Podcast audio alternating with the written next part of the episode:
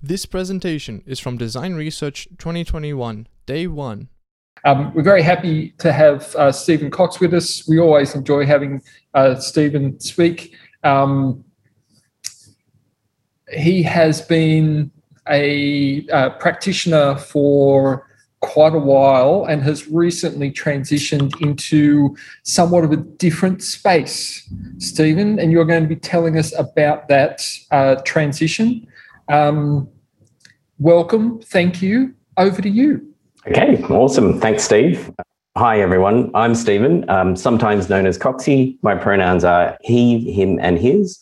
Um, I grew up in Canberra, but I've ended up living in Sydney under the flight path. So if there's any uh, aeroplane noise, just please excuse me. I'm currently on the lands of the Gadigal people of the Eora Nation. And as I'm talking to you from these lands today, I'd like to pay my respects to the elders of this land, both past and present and any emerging leaders. I'd also like to extend my respect to you guys um, as we've come together to learn a little bit more about design research. And uh, this morning's been pretty amazing so far. Um, I'm just going to admit it to you up front that I'm a pretty old dog in the digital design industry, as Steve alluded to. Um, I developed my first professional website back in 1995. Um, and since then, I've spent time freelancing, consulting, running teams, doing design research for a bunch of different organizations. Um, prior to doing design, I was an academic anthropologist and Australian prehistorian. Uh, and I think what those disciplines have really taught me colors the way I approach my work.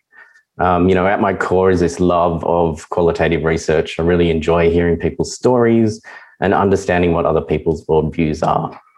I believe that good work can only really be done through collaboration. Um, and that's usually with the people we're building things with, but also with the people we're building things for. I think um, in this weird cultural way, so everything's a social ecosystem, and anything that's made by humans is kind of imbued with this rich, interconnected set of values and history. I think when we design, we need to take um, all of that into consideration, particularly if we are relating to people who've worked in a particular way for a long time. And then lastly, I guess I believe, like Ralph Waldo Emerson, that life is a series of experiments. And for me, so is work. So after, as Steve alluded to before, so after 10 years of running a research team at Westpac and a brief jaunt running an IT department down in Canberra, we can talk about that later, um, I found myself facing a new job as the director of research for the product team at Domain, which is a website uh, about real estate, really. I really wanted to relate to you a story that made me realize that I was kind of facing into some challenges in this new role. A couple of weeks into the job, I'd been working on a reverse brief to look at how we could integrate a third party service um, into one of our existing products. And I sat with the product manager and we drafted up a really quick reverse brief suggesting that we run some usability testing to understand if the proposal would meet the needs of our potential customers. Uh, we took this brief obviously off to uh, the head of product and you know he had this look on his face when we'd explained it to him. He said something like, well, it's great. We'll know if it's usable, but there's no demand testing in there. Is the value prop right? What numbers are we using to get the proposal, um, you know, the proposed incremental uplift? You know, really, what was the outcome for the organization if we did this work? And I smiled, I guess that worried smile you get when you're freaking out inside. And I answered, well, they're really good questions, and uh, I'll, I'll get back to you on those. Um, and I guess that was the moment that I realized, like poor old Toto, I wasn't in Kansas anymore. Um, so what had happened here? I guess uh, this is kind of the crux of the problem for me. That there was uh, there is a difference between design research um, and product design research. I kind of moved from this fluffy world where there was assumed value in delivering something that was good for customers, that delivering incremental customer value was always worthwhile, to I guess this new world uh, where it's not just what should we do, but why should we do it. Um, so a much stronger focus on the viability. Um, you know, and I and what what that meant is I've had to do a bunch more research into understanding how to do better data analytics, how to get better at market research, as well as picking up a few lean research practices. Um, and you know, learning all that stuff is exciting and scary at the same time. But I was also faced with this um, new kind of problem to resolve. So, how do I undertake some, I don't know, niche adaptation or something to make the organization slightly more open to a customer centric vision of the world? After all, between halfway between Venus and Mars is Earth, and that's a distinctly human place to live. Um, so I just want to give you a little bit more context about how we work at Domain. Uh, we have a hub and spoke model, um, or I like to call it the, the heart and soul model. Um, and the heart is a really small place. It's uh, just Sarah Stokes, um, who's head of design, and myself supporting people doing research. Um, but all the soul in the organization, all the soul in the design part of the organization, at least, um, is our UX designers. And they're wonderful full stack UX designers. So they design all the way from you know um, strategic design all the way down to pixel perfect UI, and they also do our research for us. So they do discovery research all the way down to evaluative research. Um, and obviously, that gives us a, a, range of complications in the way we want to deploy good research um, and develop, I guess, more empathy in the organization with the people that we serve. Um, and so, you know, how do you go about resolving a problem like this? I guess is is the problem luckily for me, being a researchy type chap, I thought the best thing to do was to just go out and do some design research. So, actual design research um, on how we could better integrate the human side of research into what is a fairly statistics and outcome driven world of the organization. I spent a couple of weeks doing research, gathered lots of valuable information, but more importantly, managed to make a bunch of allies within the organization um, and gathered lots and lots of support from people, uh, people in analytics, marketing, data, go to market, customer care, uh, commercial, legal, all of those wonderful places who've really helped me, um, I guess, over the last little while um, as I careen through this new role and, and kind of make a, a ton of mistakes. Um, but I guess at the end of the research into research, I ended up with um, a lot of information, as you always do.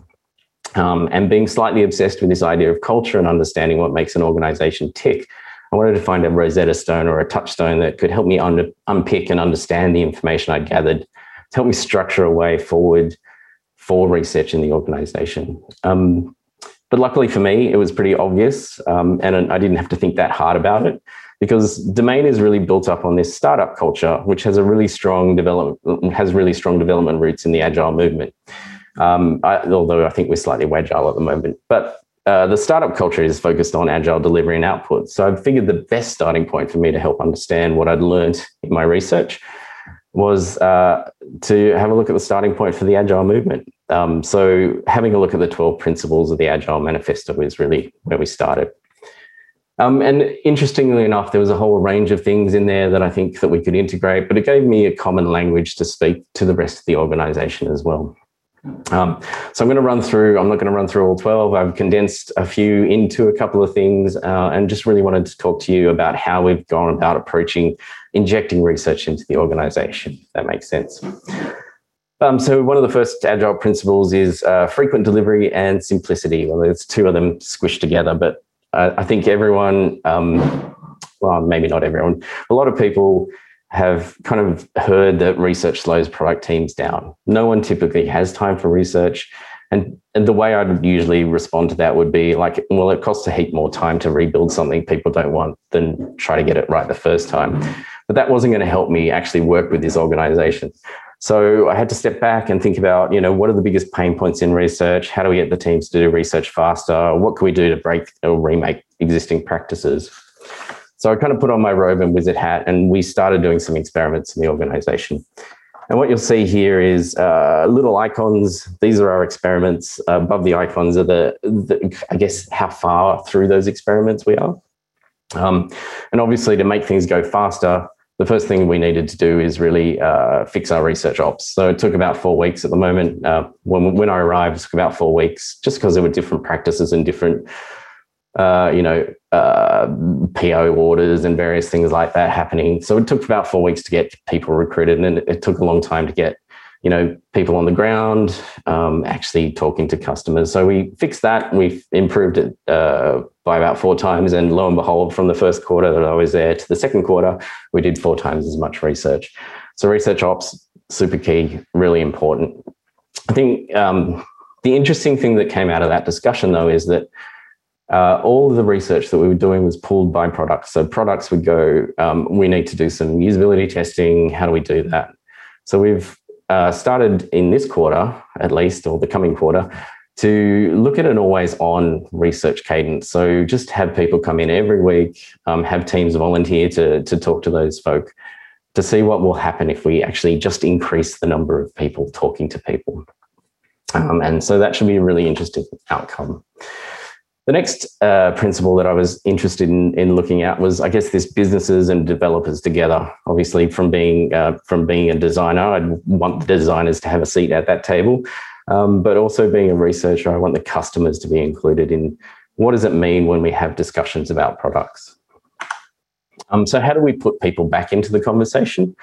one of the things that we did was we found a, a PM who was really interested in uh, doing some discovery research. He said, Look, I'll give you a quarter. You can tell me what we're going to build in the next quarter. If you do a good job, then I'll um, promote you within the organization and it'll be great. Um, so we worked really hard. Uh, we got we got a little bit of resourcing, a little bit of time. Um, we we deployed like the full mixed method approach. We looked at the existing research. We built some customer journey maps. Uh, you know, we did jobs to be done. Sorry, Indy, uh, and uh, basically, you know, importance versus satisfaction. So we got a whole bunch of stats and information about what they should build next. I mean, that's been really, really valuable. Um, one of the tools that we use there, really to show the value to the organization, is this opportunity solutions tree, which is, uh, I think, uh, invented by Teresa Torres. And that really helps splice and graft people's needs next to the product outcomes. And I'll, I'll give you a quick example of what that looks like. Um, so this is what what uh, opportunity solution tree looks like. You may have seen it, you may not have. Um, essentially, on the on the left hand side, you have an outcome, which is a number that the organization is trying to drive. Um, and then through our research, we find opportunities, needs, um, problems that people are trying to solve, essentially. Um, and then as a team, we brainstorm a whole bunch of potential solutions and come up with some lean experiments. So, for example, if we uh, wanted to change the number of people doing inspections we've learned that uh, you know there's a social aspect to inspecting a property. Um, so how do we make that easier for people? You know, uh, here are some solutions and here are some experiments. So this is how this stuff works. But the really important thing here is you put the opportunity next to the outcome. Um, and you're actually showing if we solve this opportunity, we'll see this number move. Um, and we've started to try and prove that out through these projects.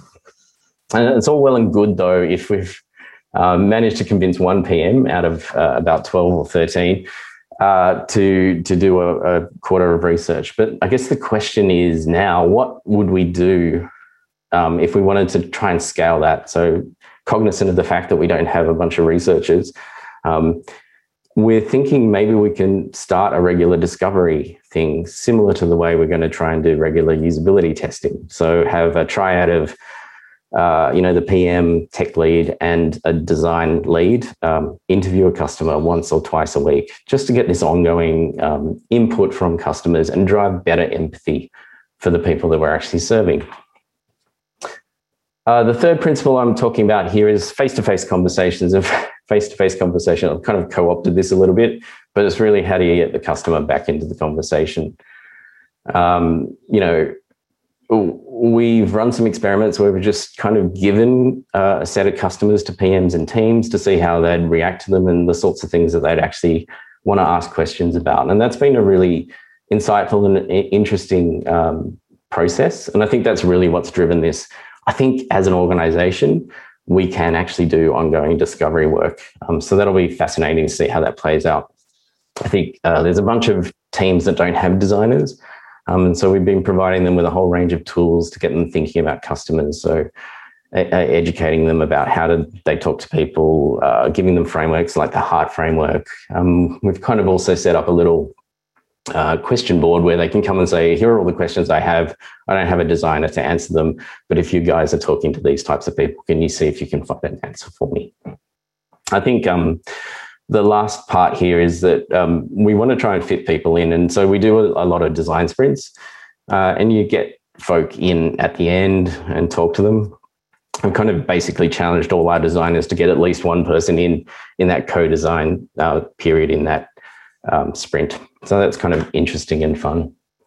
I think the fourth point here, and this is probably the most important one, it should have gone first, is that um, all, all the teams are self-organizing and reflective.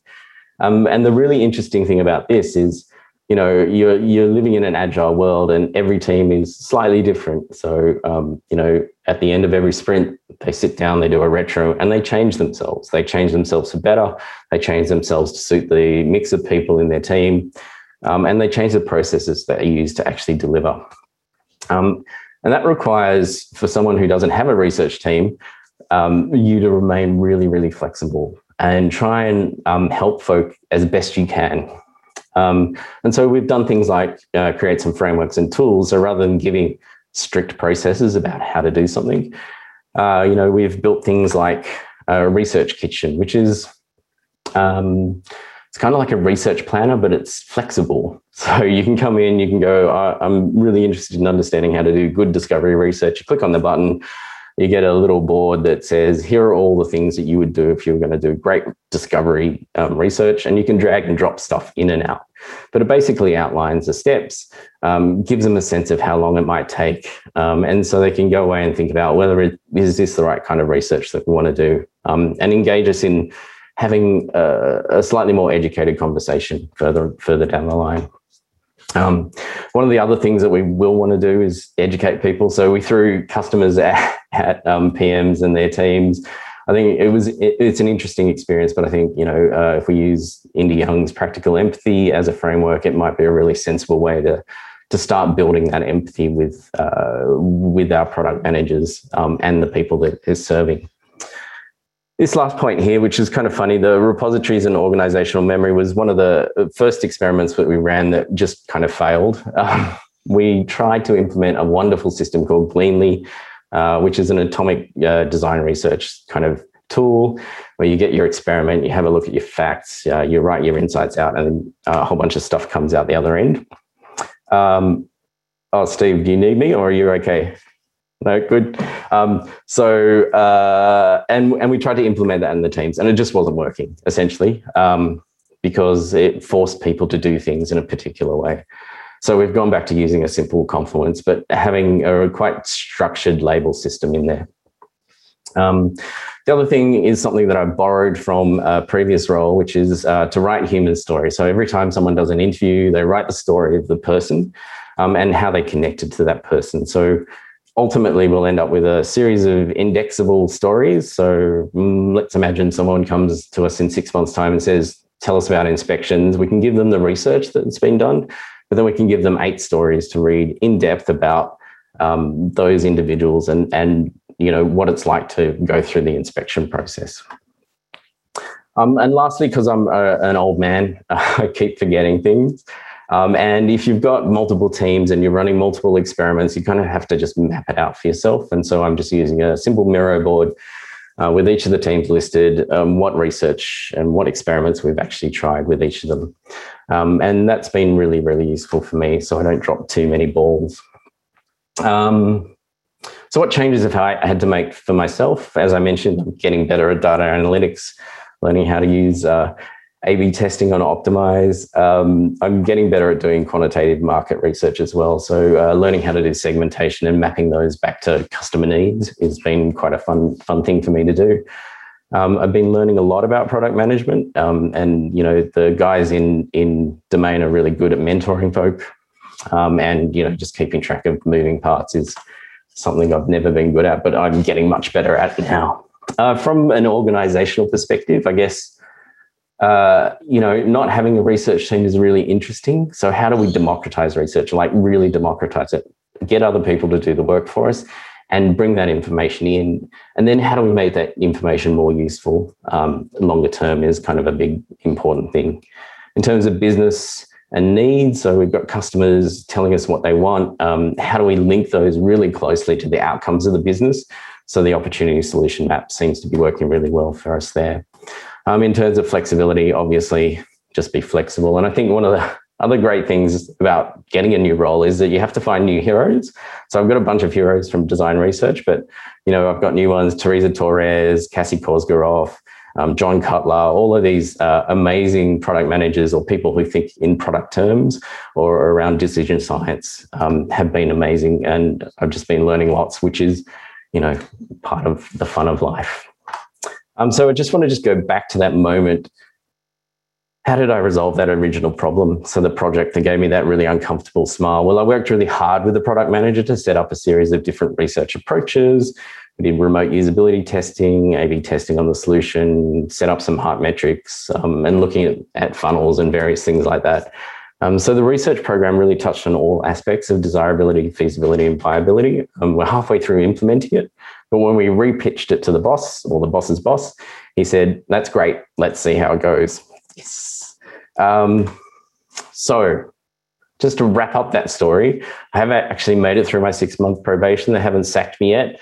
Uh, uh and that was two weeks ago. So I'm kind of happy. It's harder for them to get rid of me now. Um, but I'm still an old dog. I'm kind of a little bit more tired than I normally am uh, at this point in a in a in a job. But you know, um, I'm still here. Um, but I have learned a whole bunch of new tricks. Uh, I know that I've just gone a little bit over time, but if you want to reach out, I'm on Twitter. Um, you can grab me on Slack when I rejoin, and I'll have a look through the Q and A. So thank you very much. Thank you, Stephen. Oh, how do I? Uh, I'll stop sharing now. Thank you. Thank you for sharing that.